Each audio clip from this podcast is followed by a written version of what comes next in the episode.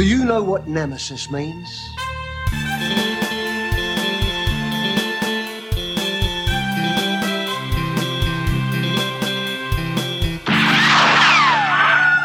Hello and welcome to Direct, the podcast that takes a direct trajectory through a director's filmography. I'm Eric. I'm Levi. Hellboy 2 is the movie we watched this week. Levi, in 30 seconds or less, give us a synopsis of Hellboy 2. This is our first 30 second synopsis. We'll see if I can bring it in even close to that. The movie opens with a young Hellboy being told the story of the Golden Army, a mechanical legion controlled by elves in the old world that has lain dormant since the truce between man and magical creatures. We watch as Prince Nuada the elf recovers the first of three pieces to the crown, which commands the Golden Army, and the BPRD shows up afterwards to clean up tooth fairies, which Nuada used in his theft. We discover that Liz is pregnant with Hellboy's baby, and the explosion following the action reveals Hellboy to the public. Prince Nuada kills his father, the king, and retrieves the second piece of the crown, while his sister, Princess Nuala, escapes with the third piece. Hellboy has a new supervisor, a ghost in a containment suit named Johann Kraus, and they begin the search for the troll market where the fairies came from. At the market, Abe meets Princess Nuala while Hellboy fights it out with Prince Nuada's troll muscle Wink. As retribution, Nuada summons an earth elemental which Hellboy kills, but the humans that witness it resent him and he finds himself stuck between the magical world and the world of humans. Back at BPRD, Hellboy and Abe commiserate over beers about their love before Nuada appears to retrieve his sister and the scroll and map which showing the location of the Golden Army. Nuada mortally wounds Hellboy and retrieves his sister along with the location of the army, but the third crown piece is hidden where only Abe will find it. Abe does not reveal that he has the crown piece, and he joins Liz and Kraus in taking Hellboy to find the prince who can undo his wound. In Ireland, Liz and Hellboy meet the Angel of Death, who removes Nuada's blade after telling Liz Hellboy will bring the destruction of the earth. Nuada activates the army, and after learning that the golems are truly indestructible, Hellboy challenges Nuada to a duel. And when he defeats Nuada, he chooses to let him live. Nuada makes one more attempt on Hellboy, but Nuala kills herself because they're twins, so they suffer the same injuries. And Hellboy then quits the BPRD to take off with Liz to have twins themselves. What was that? Like a minute and a half? Uh, it's about a, it's like a minute and a half. It's pretty good. Pretty good synopsis. Yeah. It, Yeah. it's a clear movie. It's, I think, well constructed. I think there are some lackluster characters, especially with the prince and princess. uh but I thought it was a solid movie. It was good. Where'd you come down on it? Well, you know, um, I can't smile without you. I can't smile. Sorry. You don't know the other words of the song. Oh, I know him, baby. I can't laugh and I can't sing. I'm finding it hard to do anything. One more time. Inner Barry Manilow. Oh yeah. Uh, so yeah, this movie I didn't like it as much as Hellboy One. I feel like Hellboy One's a little bit of a better movie for me. Um, and I think the reason for that is that things get real weird real quick with this. And I think that if you watched Hellboy 2 without having the context of Hellboy 1, I think that it would be hard to get to kind of sink your teeth into it because the world is really thrown at you. And the main difference here is that Meyer is gone. Yeah, Uh, they wrote him out real quick. Real quick. They were just like, oh, BT dubs, uh, Hellboy set up to Antarctica. Yeah, Hellboy was a dick about it. wasn't even yeah. that he just got written out as Hellboy's an asshole, and that's why we don't have Myers.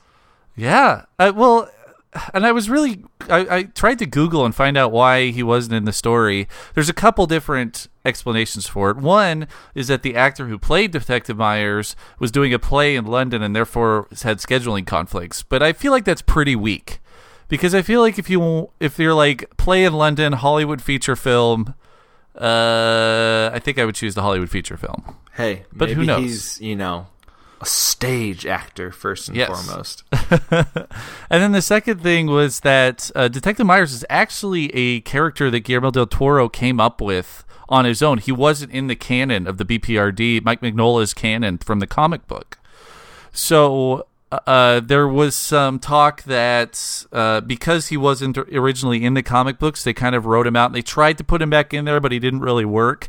I don't know. I kind of missed him. I thought he was a really good kind of stabilizing force in the first film, and he allowed us to see this strange world through his eyes. So we had an advocate uh, throughout the exper- experience. Instead, we're kind of thrown into this wild, weird world, and there's nobody there to hold our hand through it. It's just kind of all happening and I feel like that's where the movie kind of fell a little bit short for me. Um, but once the elemental fight happened, then I was on board. So like, I feel like the first half of the movie was a little bit clunky, but the second half of the movie, I was completely on board for the whole thing. The theme that comes up with the elemental is super Yeah. strong, and I just I agree. I wish it had carried through the first half of the film Yeah, because there's so many great things about that elemental scene. I think I mentioned the elemental scene when we were doing our preview cast for this uh, for Guillermo del Toro. I was like, "There's an elemental scene in Hellboy 2 that's really good," and it was actually better for me this time than I that uh, seeing it this time in a lot of different respects. I had forgotten about it, and it's such a sad scene when you realize when the with the death of the elemental. Uh, it brings home everything before that. The discussion of is Hellboy. He wants to be human. He craves that attention uh, from humans, and then the the elemental fight is one. It's not a particularly fair fight. I mean, he really just kind of dodges the thing a few times and then puts several bullets into, you know, and brings the extinction of this kind Yeah. of creature.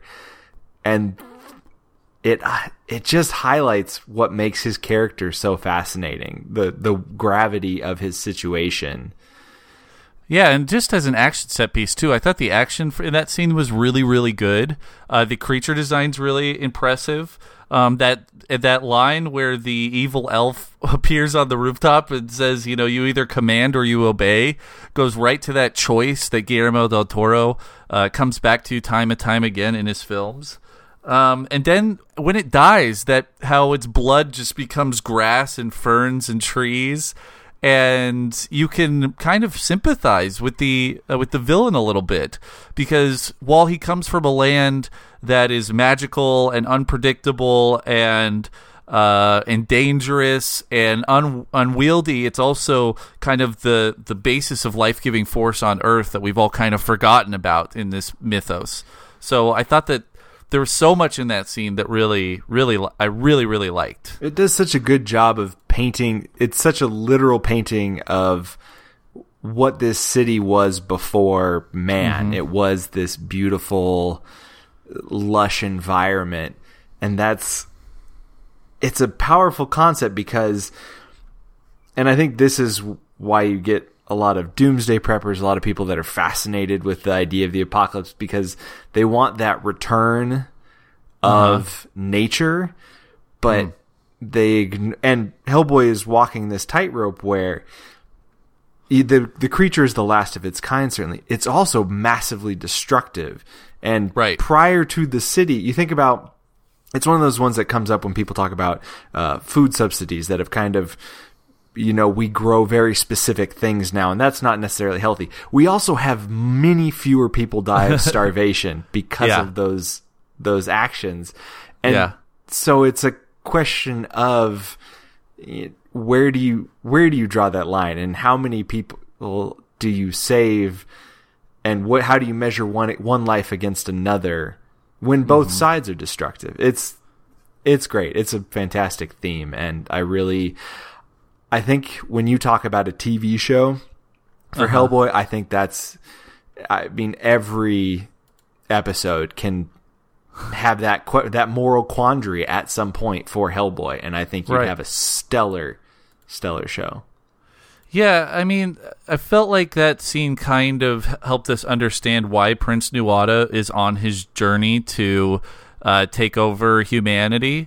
Um, just because, I, mean, it goes to a core theme of why I think this is a really interesting setup for Hellboy. Because in Hellboy 1, we were dealing with Rasputin and uh, kind of ancient uh, Lovecraftian type of things almost like it was it was it was a different kind of mythos this one basically throws lord of the rings on top of that like we have elves and orcs and now all of a sudden we're playing dungeons and dragons in this universe which is really cool to me but it also kind of shows why um why Prince Nuada is doing what he's doing. He wants to return to he's an immortal being basically and he wants to return to uh, a time that is before man and it, it's kind of understandable and it comes through in the production design because you know Guillermo del Toro's production design and these old uh, kind of elvish uh, you know temples and, and, and palaces and all this stuff it's very beautiful and then we come and we see the elven king basically in the basement of a of a warehouse you know in New York City and, and you could tell that through through Prince Nuada's eyes this is a huge uh, mistake giving power to the humans because they basically degraded everything in their path. Well, and they they set up the movie so well at the start. This is the storytelling, how they convey it, uh, similar to the Deathly Hallows in mm-hmm. Harry Potter when they use an entirely different medium to convey a story. Um, and I was listening to some interviews today, and Del Toro was talking about the reason that they use puppets to convey the story at the beginning of the movie was because the budget didn't allow for they want his original vision was a full army, you know, guys, uh-huh. actors, the whole thing live action, very similar to Lord of the Rings, but that's really expensive, so it was one of the first things cut. But I like the puppets because it lets you focus on the ideals of the story. And one of the first things they say is man was created with a hole in his heart that possession nor love, uh, nothing can fill it. And so it mm-hmm. front loads your opinions of humans, despite being human. Um, that humans never really accepted when the truce was made and that magical creatures were given the forests and we were given the cities. And I think that when you see the Elven King in an abandoned warehouse, how we have encroached into their territory. Yeah, totally. Repeatedly. And it's I and that's something that everybody most people understand because you see especially places like Seattle and Colorado. Mm-hmm. You get we had a the first bear in town in Boulder just the other week, and it's because we've encroached into their territory, and right. The problem is we just trank the thing and kick it out. You know, there's no. Is that a problem though? I mean, that's the thing. It's it's a give and take, right? Because uh, we either let the bear roam the town and basically take over, or we impose our will upon it. It's the same question with the elemental. Do we let this thing ravage the city and you know throw its tentacles into the sides of our buildings and rip everything apart, or do we exact our will over it? It's a it's a it's a question of moral choice, and it's a difficult one to make. It's. It's a great gray area. Oh, this movie yeah. is this movie has great themes, and it has yeah. Some fantastic moments. I just wish Prince Nuada. I wish we had seen him mm. more struggling with this question. He's well, he's, he's so he, easily. I mean, he's Hitler in this. He's ready. He's a meat. He's already settled on an opinion, and his his decision is extinction of mankind, and he's so yep. set in it. Yeah, but that's you know that's his his one dimensional thing. It's it's the idea here. Same thing that we saw in Pan's Labyrinth, where you have your villains be one dimensional so that your protagonists can be nuanced and have more character. It's, I mean, the the the Capitan in in Pan's Labyrinth was also a very one dimensional villain in that he was just kind of always the worst. just consistently the worst. And and he had a little bit of nuance in that he had like the story of his father, and he had the watch, and he had his offspring, and all this junk. But for the most part, it was just kind of this one-dimensional, uh, unstoppable evil force, like we see in the Coen Brothers movies, almost. You know, the, that unstoppable evil villain, and that's basically what Prince Nuada is in this movie. He he is that unstoppable evil villain. Um, and I think it allows us to be a little bit more well-rounded with the other characters. I'm just not sure that we got there with the with the uh, with our little crew there, our little Wizard of Oz crew, the Hellboy crew. They do have a. yeah, you are correct in th- because Hellboy doesn't know about his fatherhood. Mm-hmm. He you don't see him struggle with that at all. Right. Abe. Well, he, he's sad. That he, we got a little hint that he's sad that the professor died. Um, because that is his father. Yeah. Basically, it's his father figure. but in the sense of Liz's Liz having his baby because she hides it from him, Oh yeah. and so he is able to. It allows him to not grow up really the entire when that's the whole point. That's that's Mm-hmm. Liz's struggle is trying to decide can this big ape actually be a father, and at, you know I want to talk about Liz for a second. That's a. I Mm-hmm. realized with this movie. The first one, Liz was okay, but I never really grew attached to her. I realize in this one, she is playing the hardest role because she is the serious one when she's got Abe and Hellboy and everybody else just cracking jokes around her the entire time, and she has to be the glum one. That sucks. That's a hard act. Yeah, it's well, it's difficult, and I I actually liked her character a little bit better in the first one as well because I feel like she had a little more internal struggle. I just have a hard time. I'm having a hard time with the chemistry between Hellboy and Liz. Um, and maybe that's why I wanted Myers back so badly because it adds a little bit of a wrench in it because I feel like Myers can understand Liz because he, you know, now lives in this underworld where he's not going to be able to have like a normal family. Um, so if he could find somebody who also occupies this space, then maybe that's not the worst thing in the world. Of course, she could just destroy the, their entire apartment in her sleep, so that's a problem. But I, I just wasn't getting a lot of chemistry between the two. Um, I got a little bit when, uh, you know, when Hellboy is stabbed and the spear is going toward his heart. That I think that we got a little bit more chemistry. But, um, I mean, you don't even see them kiss in this entire movie. And frankly, the idea of them sleeping together was a little uh, jarring for me to Yeah. put it in my mind. It's kind of the Hulk scenario. You, Yeah. Your brain doesn't want to go there, but it's asking the questions. Well, I mean, come on. She's pregnant, so I, I assume it's been more than once. I'm just like, that's uh that's an interesting. Um, maybe we shouldn't think about it. Yeah, Maybe that's let's what I'm saying, Let's like- put that away. Let's put that away. But I do. I want to talk about this because the movie us to talk about it. Um, and it's really kind of funny. Is kind of this Wizard of Oz uh, metaphor that that that really applies very well to this group.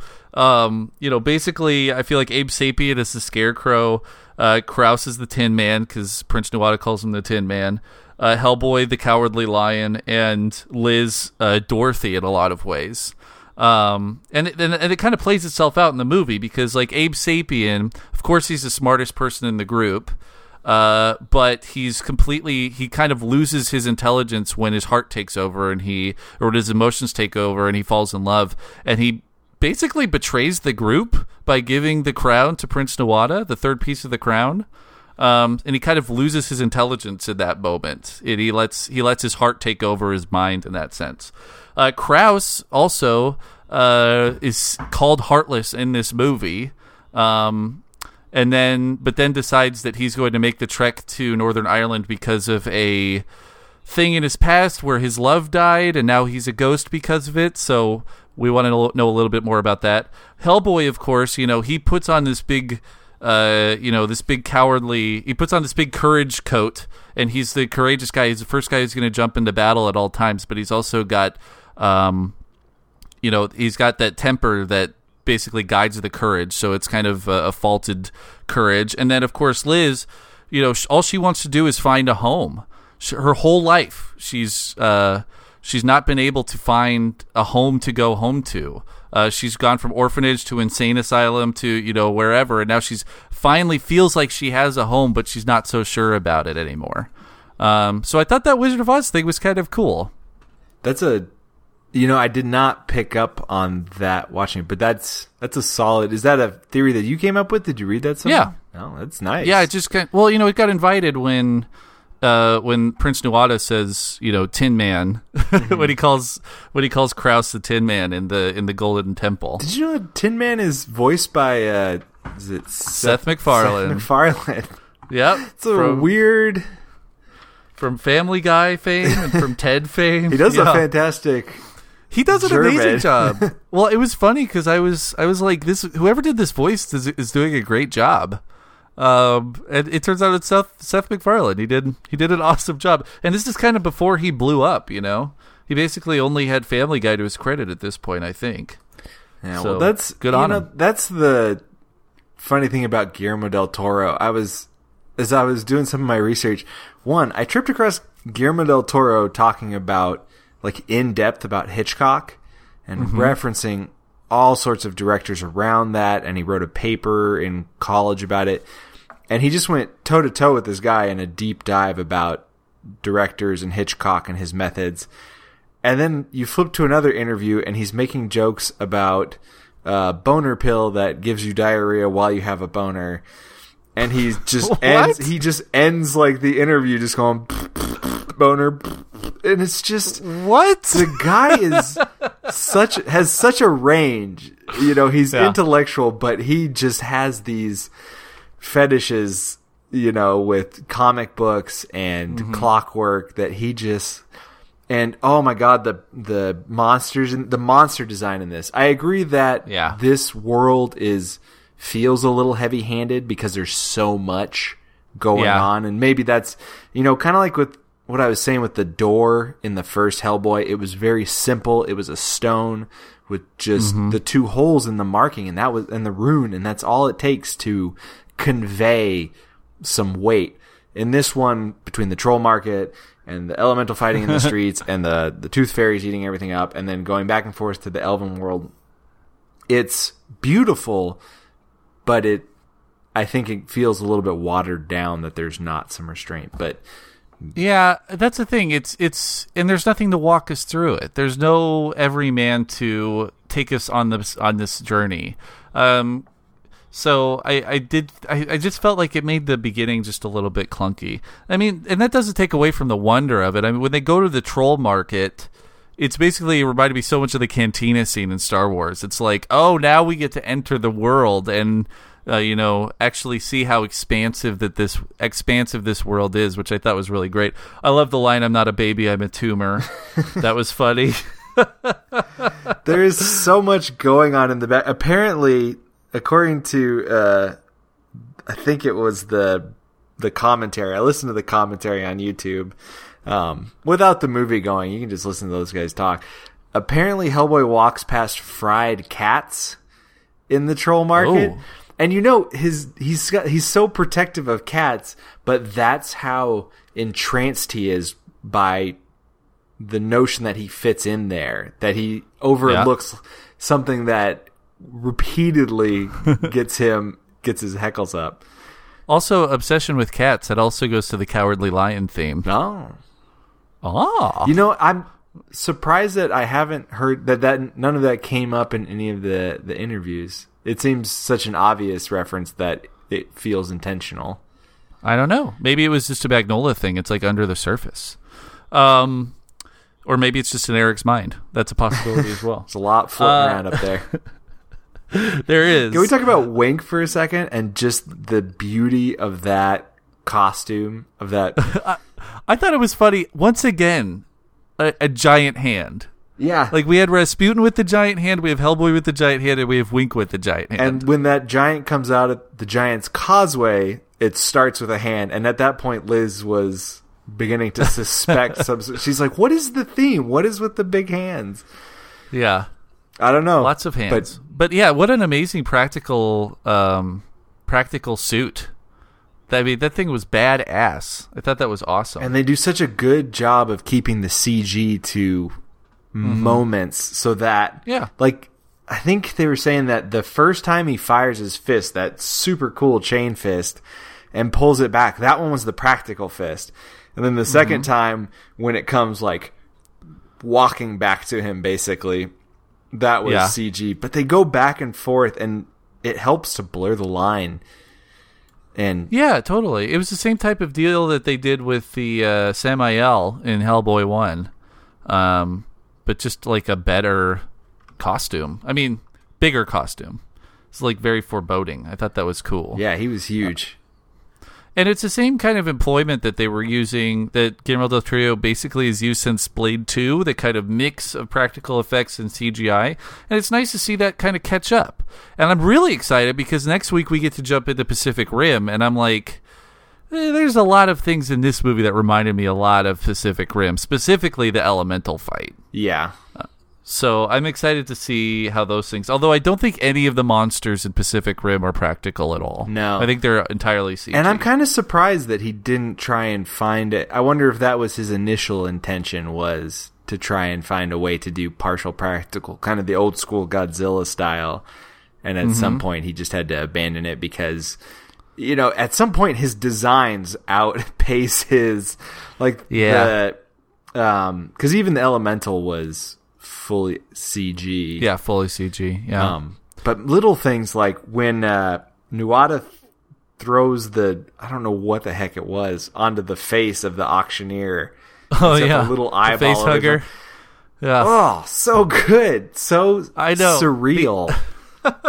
the eyeball. I- I'm playing a lot of Hearthstone right now, and they're doing the Whispers of the Old Gods. It's like the same eyeball that's on the back of the cards for Whispers of the Old Gods. Yeah, eyeballs are definitely creepy in this, and they're all over the place. oh yeah, the wings of the the angel of death. That yeah. actually, you know, I think that is better than Wink. I be just Oh, simply yeah, from is. a standpoint. It's similar to the Pale Man. I think when you get into the more uh, unnatural designs, I think that's what where Yeah. Del Toro really starts to to take off. I actually think the Angel of Death might be my favorite of his designs. Although the fawn is pretty freaking good. I think the Pale Man, But- just because that thing scares the shit out of me, and there's not much in movies that does that.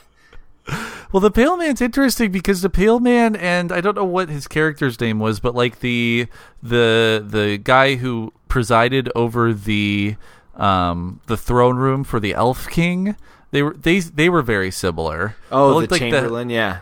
Yeah, looked like the that looked like the Pale Man just deflated a little bit. That was also, I believe, uh, what's his name? Doug Jones. Doug Jones? Yeah, he played Yeah. the Chamberlain. He did Abe Sapien, and this was his voice this time.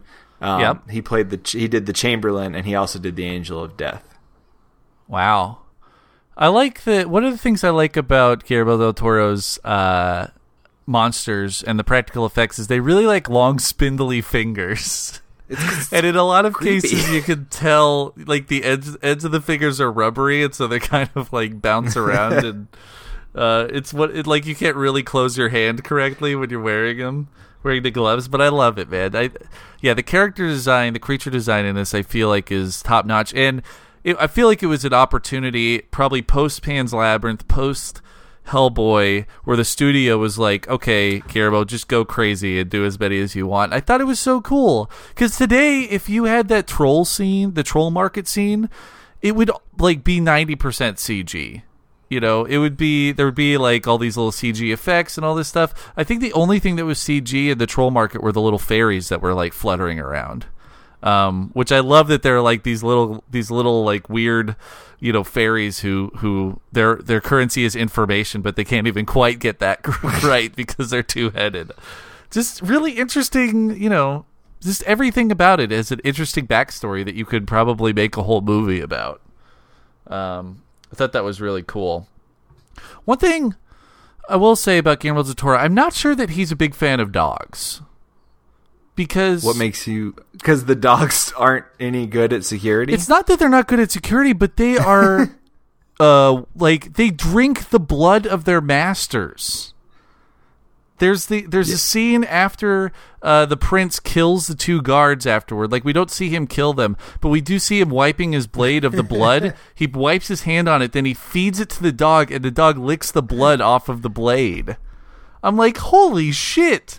I feel like Guillermo del Toro maybe doesn't like dogs very much, but loves cats. I'd believe. I'd. He does. There are interviews where he talks about how he relates to Hellboy. Mm-hmm. and it's tenuous, but he he seems to believe it. So yeah, maybe he's got a thing. But why? That's the question. Is it the lo- the unquestioning loyalty of a dog? I don't know. Maybe because maybe dogs are the Cats are rebellious. yeah. disobedient. Cats are free thinkers. Dogs are fascists in his mind. got some other I'm look- got some other Guillermo del Toroisms in this movie. Um, spinning blades. He loves a blade spinner, like a guy Yeah. who can really, really move those blades around in his hands. Of course, we had Blade do that. Uh, there was the robot Nazi in Hellboy One, and of course the Prince here. There's a lot of blade spinning. He's a big fan of that. And the prince is played by the same guy that played uh, the villain in Blade Two. Oh, okay. So he was the he was the the vampire vampire or whatever they were called. The va- yeah. Vampire eats vampires. yep. Cool. That's the one. That's actually pretty cool. Um, and that makes a lot of sense. Well, the guy is very acrobatic. Yeah. So, and that's um, blade spinning. Yeah, Mm-hmm. that's Guillermo del Toro again, a guy that watches Alfred Hitchcock, and he probably watches quite a bit of anime too. Yeah. oh, his spare definitely. time, I'm sure I would gather. I'm sure he does. Uh, another thing here, uh, the subway. Uh, the opening scene when we see the prince, he's in the subway. So once again, we get the subway again um, in in a Guillermo del Toro film, and he kind of sneaks it in there because it's only in there for like one scene. Uh, but you got to get the subway in there. He gets the creepy child because that young Hellboy is super creepy. Well, so is the tumor. so is the. You're right. yeah, there are no dead children in this one, and I feel like this is the first movie in a while that hasn't had dead children in it. Don't worry, we'll come back around. Was it? Did Hellboy have dead children in it? yeah, I'm trying to remember what child died. Oh, no, Hellboy- I recall it coming up. No, Hellboy did, um, because Liz blew up some kids when she was a that's kid. That's right. But I don't think There Blade. Two had any dead children. Yeah, I don't know. Off the top of my head. I I was watching this movie and I was like, because it came across the beginning of this movie comes across a little cartoony to me. You know, it's it's kind of like it's very Men in Black when they go into uh Oh, walking through Yeah. BPRD. And Yeah. It's Friday. Yeah, and there's you know all of these uh, monsters, you know, getting pinned down, down to tables and stuff. Uh, pretty cartoony, and I was like, was Hellboy one rated R? Because there's one thing, because I just feel like it was a little more gritty, but it wasn't. It was rated PG thirteen. Um, Yeah. You know, I think that this one was a little bit goofier. Mm-hmm. Some of that is just Jeffrey Tambor is no longer a brooding bureaucrat. Yeah. He's a silly bureaucrat. Yep. Um, although I have to admit his hate I hate YouTube line was expertly delivered. Well, I thought it- it lined got up- a chuckle out of me. yeah, it lined up really well because in 2004, you know, uh, cell phones were. I don't even know if cell phones had cameras on them. I think it was like the very beginning of that. I'm trying yeah, to they think. had like the super pixelated ones. Yeah, super pixelated. Like that was when the Sidekick came out. I think was 2004, 2005. So that was like the the nascent phases of the beginning of smartphones. And then by 2008, uh, smartphones are more on the scene. So talking about camera phones, talking about YouTube. Because when I'm watching Hellboy one, I was like, yeah, Hellboy would not be a secret in today's world. there would be way too many people taking videos and, and pictures on their phones and uh, uploading them to social media. So I thought it was nice that they touched on that in this film. and I really liked how they dealt with. Do you buy that people would not like Hellboy if they knew he was real? Because we have the Kardashians and they're monsters, and everybody seems to just be over the moon about that. Not I feel like everybody. we we would do the same thing with Hellboy. Well, I think that anything today, anything in pop culture is going to be polarizing. I mean, that's the thing about it all is like we could all just calm down a little bit. think about about either hating or loving our, you know, our heroes because uh ultimately they're just people and Hellboy's just a person. I think that he would be a polarizing figure. Some people would love him and some people would hate him, but that's kind of the nature of, you know, of pop culture today. He would he would enter the cultural zeitgeist though. But I do kind of want to talk about this because this is kind of a bigger theme, and it not only f- you know files into the Hellboy franchise, but it also files into specifically the X Men franchise. The idea that um, you know other sentient beings, you know, this happens in alien movies as well. Like, do if if we were to run into a new species that was sentient, uh, would we try to destroy it because we can be the only sentient race? Uh, it's a big question that gets asked in this movie, uh, and it gets asked in a lot of other movies. Because you know, I think the implication here is that Hellboy is now hated by humans, and they're turning against him, and therefore they're going to want to uh, kind of clamp down on this on this um, magical universe that that lies just under their noses. Um, I I'd believe that there was a conservative element that would yeah, absolutely not be okay with any other sentient race. Yep. They they'd find an excuse to essentially try. And I think that uh, uh, that's what makes uh, was it District Nine? Yep. trying to remember the Yeah, name. District Um, Nine. District Nine does a great job of showing what I think we would do to the next sentient if we were able to overpower them. Yeah. And that's the thing about this universe is like I don't think that the military would be in that much of trouble against these creatures. Like you said, the elemental you could you could take that thing down with a tank, no problem. You could drone strike the elemental and it'd be done. And I was thinking the same thing with the Golden Army. I'm like, why do we have to send Hellboy to kill the Golden Army? I feel like we could just Iron Giant these things into oblivion, uh, and then they wouldn't be able to put themselves back together. You know, Yeah, but even the Iron Giant manages to put himself back together. that's true. and but these over things time, operate under the same. Yeah. Oh, so you're saying that we just nuke them every nuke Ireland every couple hundred Well, you years? just nuke them, or you you destroy them, and then you do a, a part reclamation where you uh you know put the parts in different vaults throughout the world so that they can never reassemble themselves. I don't know, something along those lines. You know, I wouldn't put it past human beings. I just think that humans could probably win the war, and I feel like a Hellboy three would have something to do with that. Like you know, we we see it now with the Marvel movies, with Civil War that's coming out, like the Superhero Registration Act and all this stuff. Um, you know, you have to register as a magical creature so that we can keep track of you as humanity. I feel like we're kind of going down that road with Hellboy in this movie. Yeah, we're great at regulating things. Yeah. into oblivion. generally, I just think it's an interesting kind of bigger bigger question that this thing asks. And that's what you see. I mean, I love that scene when Hellboy's about to kill the elemental and Kraus is screaming at him to shoot it, shoot it, shoot it. That's an order. And then you have uh what's the name of the prince? I can I always forget. Nuada. Yeah, Prince Nuada's it's basically like an angel and a devil on both of his shoulders. You have Kraus on one side telling him to do th- one thing. You have Nuada on the other side telling him, you know, you're better than this, you're bigger than this, you belong with us, you don't belong with the humans, all this stuff. And then after he does kill the elemental, and you have the beautiful death of the elemental where it covers everything and, you know, life giving, you know, force and plant life and all that, then he goes down and he's rejected by the humans. Um, so it's it's like he listened to his best intentions, but ultimately it backfired on him. That I, that's why that scene is so good. It's a pivotal scene in the movie. I just kind of wish that that had come a little bit earlier because that, like I said, that first hour it takes a while to get to that point.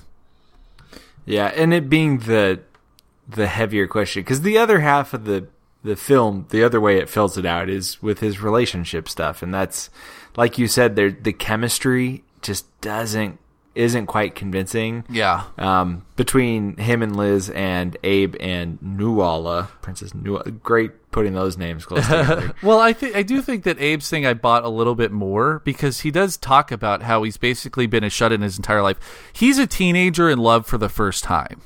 He's experiencing these feelings for the first time, and so he becomes infatuated. Uh, and maybe there's no real indication that the princess feels the same way about him. I mean, I think she kind of likes him, but I don't think that she's like head over heels madly in love with him. Whereas I feel like he, you know, is feeling these things for the first time, and and you know his his whole worldview has changed, which I thought was really interesting to the point where he gets drunk, which uh, is interesting. so the the Barry Manilow. This is, uh, you know, we don't get as much of this with Guillermo as we did with both Tarantino and Edgar Wright, Mm-hmm. but the the scene with him and Hellboy singing Barry Manilow. and- Actually, what is he's listening to Vivaldi, and then Hellboy sees the CD, and Well, no, he's listening. the- He's listening to Barry Manilow, and then Hellboy like comes into the room and he switches it to Vivaldi Oh, really yeah. quick. it, but the the notion where Hellboy's like, "You need a beer, Yeah. I need a beer." Well, and that's great too. I mean, apart from that scene and that bonding moment, because these guys they don't have any friends, and they're they're friends with each other, even though they're very very different. You know, they're extremely different in their approach to just about everything. Whereas, you know, Hellboy's excess, Abe Sapien is, you know, uh, uh, being thrifty and conservative and, you know, uh, conserving himself. Um, you know, when Hellboy goes in guns a blazing, um, you know, Abe Sapien is trying to get a beat on the situation from a psychic level as opposed to a physical level. There's it, everything is so different. One's red, one's blue, and yet these guys are like best friends because that's all that they're all that they have in the world, and they're basically brothers because they both had the same dad in a lot of ways. So I do love that scene because it's so illustrative of their relationship. I thought that was really it's kind of sweet actually. It is. It's it's. I'm trying to remember what it was. There's you know, we talked about Hellboy. Oh, when uh, Hellboy follows Myers and Liz in the first one, and we talked about how that kind of lulled. I think this was the same uh, kind of level. You know, we had had the big action piece, and so then we come down a little bit right before the next action piece. I do like that this scene sets up because Myers and Liz and Hellboy following them doesn't ultimately end up with much. Um, but this scene sets up how Hellboy loses to Prince Nuada Mm-hmm. because he's drunk. Yeah, totally. By the time we get there, and it's I from you know I believe t- uh, uh, Del Toro in a lot of his interviews, he was very he was much more concentrated in trying to show not tell Yeah. throughout this movie. There are a lot of just subtle things that he did to kind to and that was one of them was how do I set up this scene so that it's a fair fight. So we buy that that uh, Hellboy can beat him later. Exactly. and so he sets up this whole well have him drink. And and it's just it's beautiful how he kind of weaves stuff together. I think I thought so too. del toro's a fantastic writer. Yeah, he does a he does an amazing job in this movie. And you know, we talked about Blade Two, although he didn't write Blade Two, um, but you could see a progressive growth throughout uh, what he does, what he's done as a as a filmmaker, and he's got such a great. I think one of the things that makes him really great is that he would go see this movie if it was made by somebody else. And I feel like a lot of times, especially specifically in the comic book or superhero genre, I don't feel like the director would go see the movie if it were directed by somebody else. I mean, I'm talking about very, um, you know, big directors at this point. Somebody like Jon Favreau, I'm not sure if he would go see the first Iron Man movie if he hadn't directed it. Um, you know, uh, somebody like Zack Snyder. I mean, Zack Snyder's a pretty big geek, but I really don't love the way that he talks about uh, geek culture in his interviews, and it seems like he and he's he's gotten a lot of hate from geek culture because I think a lot of a lot of geek culture kind of sees him as pandering to them um, in a lot of ways, but. I feel like he doesn't want to go see a really interesting Superman movie. He wants to go see a, super, Zack Snyder Superman movie uh, where he kind of manipulates Superman and manipulates the characters to his own will. I feel like Guillermo del Toro has a strong respect and is really clued into his audience base. He's he's really one of them, and it's something that makes him really interesting. And it's something he has in common with Edgar Wright. It's something he has in common with uh, Quentin Tarantino. Is that uh, he makes these films, but he also is part of the community that he's making the films for. I, I don't know if I'm being as eloquent as I want to be about it, but uh, but he, he has that respect for the audience, so he knows what questions the audience is going to ask. So like I'm seeing this spear in Hellboy's chest, and it's creeping in toward his heart, and I'm like.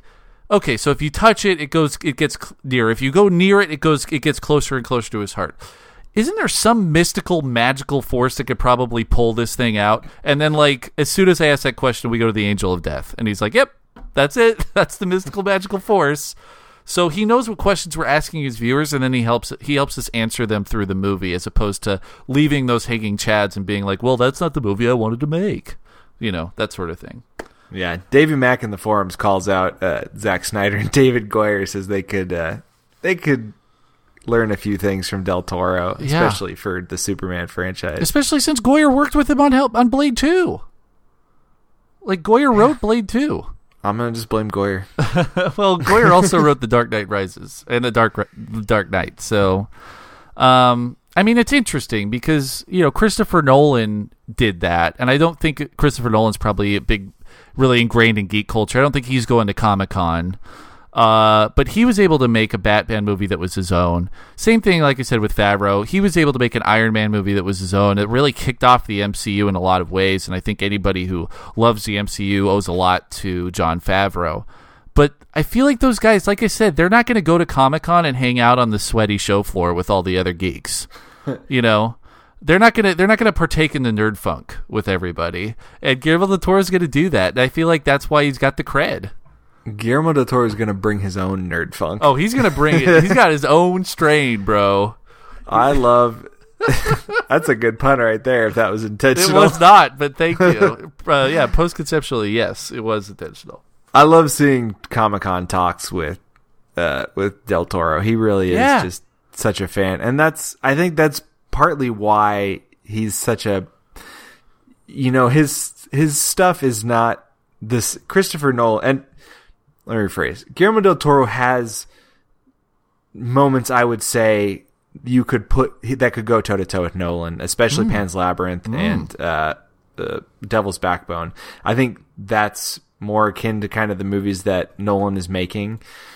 Um, but he really he just has this other side where he's cool with just making a movie about giant robots just Yeah. punching things like and that's even for uh the Batman movies. Batman's always if you look at uh um Zack Snyder's Batman is kind of a brutal Batman in Batman versus Superman. He's he's much he's very much a brawler and just punching things out. Uh huh. Um, versus I think Christopher Nolan's Batman, who is much more of a a tactical fighter. The way that he fights Ra's al Ghul, you know, it's not just a punching match. It's it's kind of a chess game. Well, the thing I really like too about uh, Christopher Nolan's Batman is that he's he's tortured, man. He's a tortured soul. I feel like it's really appropriate that they had Scarecrow as the first villain in that franchise because he brings out all of those fears and insecurities that that uh, that um, Christian Bale brings across in Nolan's Batman. Uh, whereas I haven't seen Batman v Superman, but I'm not sure if he. Ha- I feel like Batman is an insecure person. That's like that's the whole reason why he does this shit is because he's ultimately insecure. He his whole he has this idea that was founded as a child through this experience of watching his parents murdered that his whole world can crumble away at any moment. So that insecurity drives him to try to have control and he does that through his means of being a billionaire and going out and doing this stuff. I, I didn't I don't know if that was conveyed in in Snyder's Batman. He's I haven't seen the movie yet. Overly tortured Oh yeah. in that to the degree where it's like, oh my god. And I un- his argument in Batman in that movie is if we even think there's a 1% chance that Superman could destroy the earth, we got to kill him. Bullshit. Which is just such a That's bullshit. a illegit. That is the Prince Nuada response. It's like, wow, wait, back up. You do understand that there's a. He doesn't have the moral quandary with it at all. He doesn't. He doesn't lose sleep about. It. Um, One percent chance. Are you serious? yeah, There's a ninety nine percent that's his- chance he could save the world. yep, but that one percent, There's a one allow it to exist. There's a 99% chance that Superman is the only person who can help us defeat the aliens that are beginning to attack the world. But we we must destroy him. I'm sorry.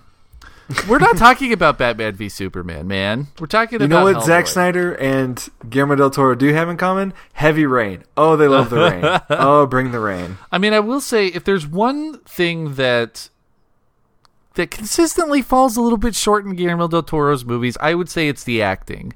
Uh, I don't think he cares that much about how good act how good of actors he has. Um, which I I'm really interested to watch Crimson Peak because I haven't seen it yet, and we're gonna watch that after we watch Pacific Rim. But that one has great actors, and it's Tom Hiddleston. It has uh um oh gosh, what's her name? Jessica Chastain's in it. Like it has really good actors in it. So I'm interested I'm really interested to see what he does when he has like really top-notch actors. But for the most part, I don't think he cares too much about the actors. It's much more about he's really about the story. Uh, he's really about character and he's really about that show don't tell. And through that, he's been able to do some really successful things, maybe with some subpar actors, but you know what? It all comes across. It all comes out in the wash, I think. Well, that's it's the power of the story. He make Mm-hmm. because story is so front and center for Guillermo del Toro.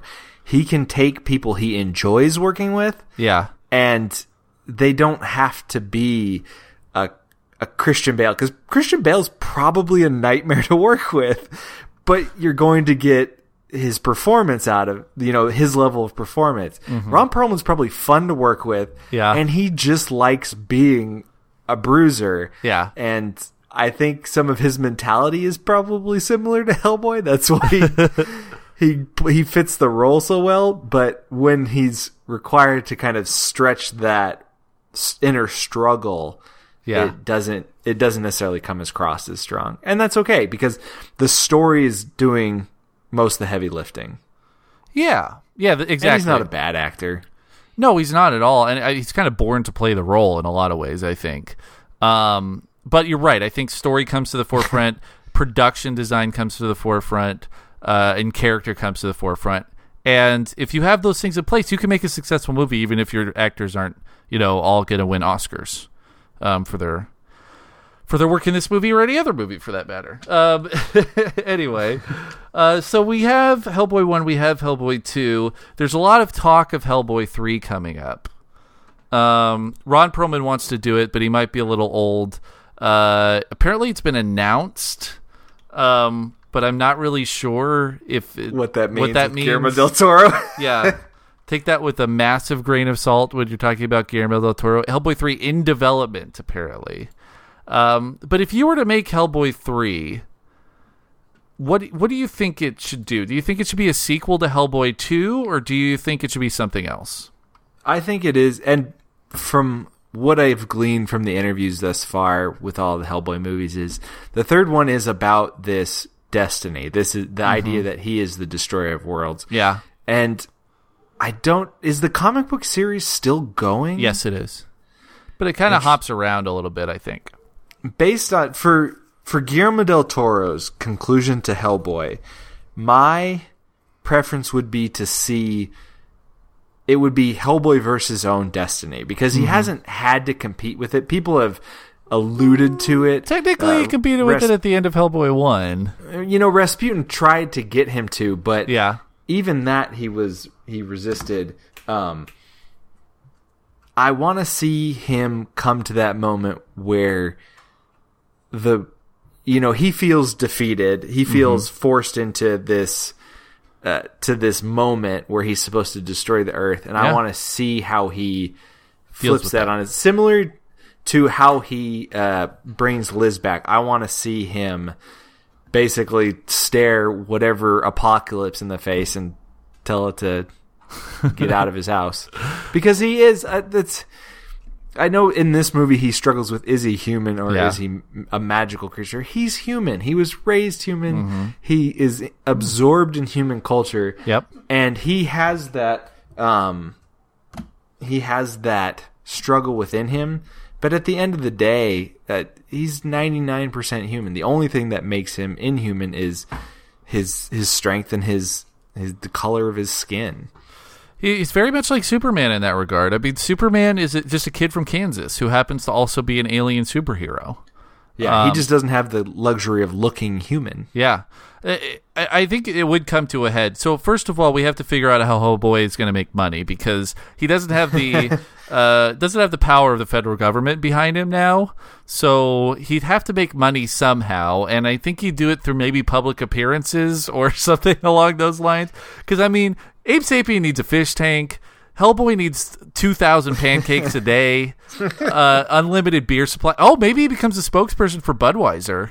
That would actually No, be kind of fun. Tecate is what Yeah. he would be the spokesman. It was Bud Light in the first movie, I thought. And Oh, then it was, was it? I don't this remember. one. this one, the Tecate presence was Sure.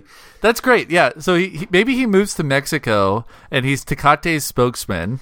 What if he's the new Dos Equis, most interesting man in the world? Awesome. Yes. So that's how he does it. He does through endorsement deals, which makes sense. So so that means that he he has a mansion, right? He can have the Hellboy mansion. and Abe Sapien, he could do something intellectual so he could like, I don't know, found a university or something.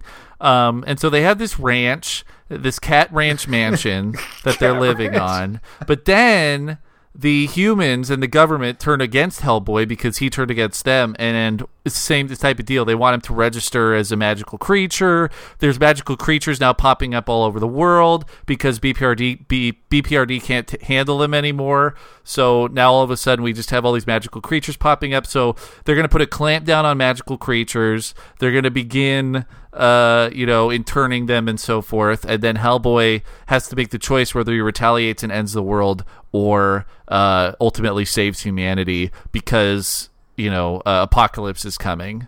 Or the four, maybe the four horsemen of the apocalypse are coming. It's basically the new X. It's exactly the new X Men movie, actually. I would love to see Guillermo del Toro's take on the four horsemen of the apocalypse. Yeah, it, it would actually be really. That would be awesome. um, so that's of course one story, but like I said, that that movie is coming out. It's called X Men: uh, Age of Apocalypse or Rise of Apocalypse or whatever. X Men Apocalypse. It's just Apocalypse. I don't think it, it doesn't look. Commercials don't make it look great. Really? I'm excited for that movie, dude. Really? Yeah, I've loved the X Men prequels. I've loved all three of them. I didn't actually. First Class is probably my least favorite, but uh, of the three, but I still really liked First Class. But I loved Days of Future Past. I thought that was awesome. I don't know. They they go so, you know, they're trying to shove so many characters in that I think they typically lose the story. And there are moments that are great, but uh, it just cohesively it doesn't hold. They never feel like they hold together for me. So I always kind of struggle with them. I'll I'll go see it because I go see a movie a week practically, but. Yeah, but it's, it's basically that movie. That's I think that that's also Hellboy three is X Men Apocalypse. Uh, it's kind of where all the movies are going right now. Yeah, it's, but this is gotta... this is the other angle that I'd like because now we've seen that Hellboy aged normally for at least the first few years of his life. When he's about ten years old in 1955, uh, he looks like a ten year old. Uh, he acts like a 10 year old. I would love to see a 1970s Hellboy movie that's like a 70s, it's BPRD 1970s buddy cop, like Starsky and Hutch type movie, uh, where they have to go kill monsters in the 70s. That, that, that would, would, be, be my jam. Sweet. And it would be like either like Bigfoot would be in it for sure. Uh, like it'd be great. Yeah, it'd be great to like journey into rural Canada or something. Maybe uh, the Jersey Devil. Jersey punches, Devil punches him out. Yeah, or maybe he teams up with the Jersey Devil.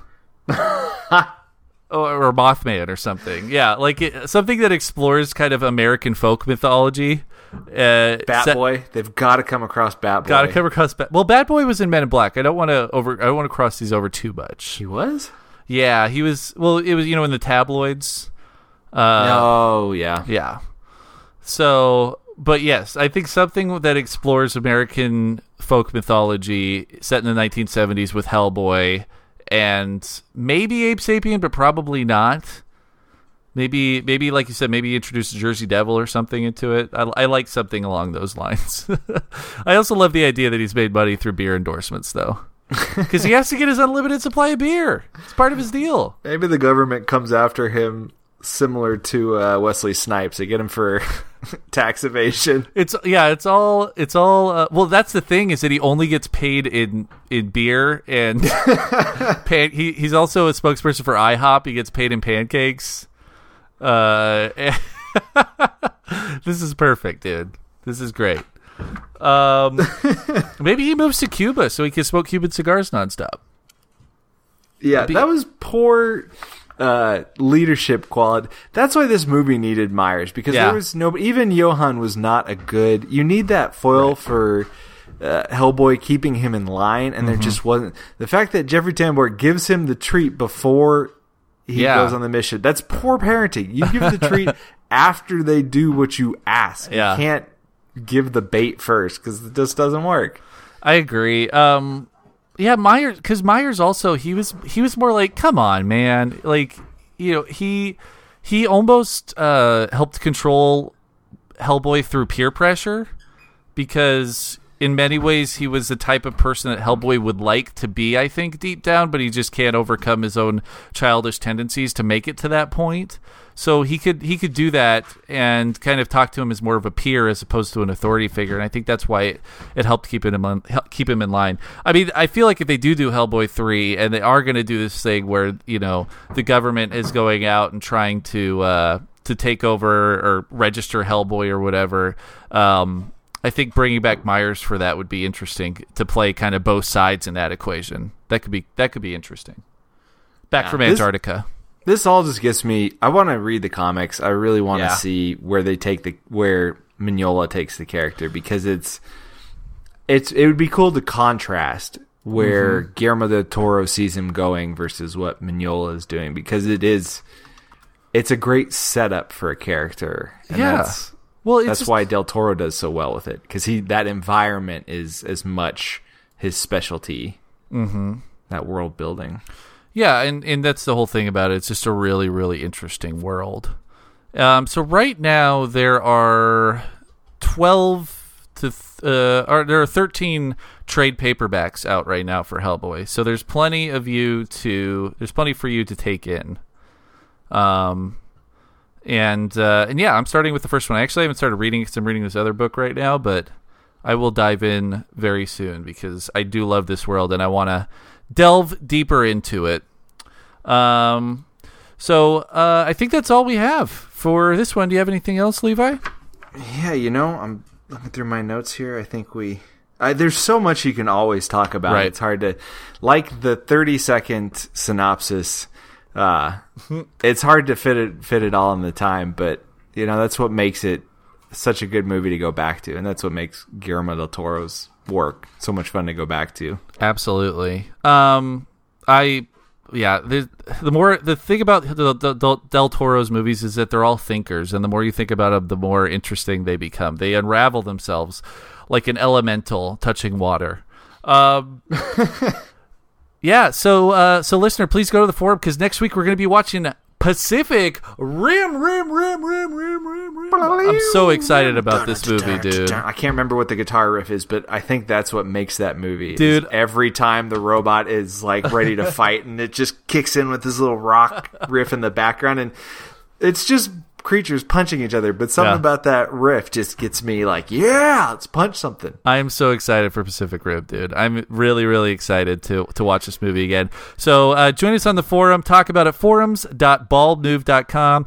You can also send us an email directpodcast at gmail.com and uh, we'll read it on the cast. Uh, just want to throw out a quick personal note here. Davey Mack, please email me at directpodcast at gmail.com because I'm going to Japan in June and I want to hang out with you. All right, so next week we got Pacific Rim. Until then, I'm Eric. I'm Levi. Cut.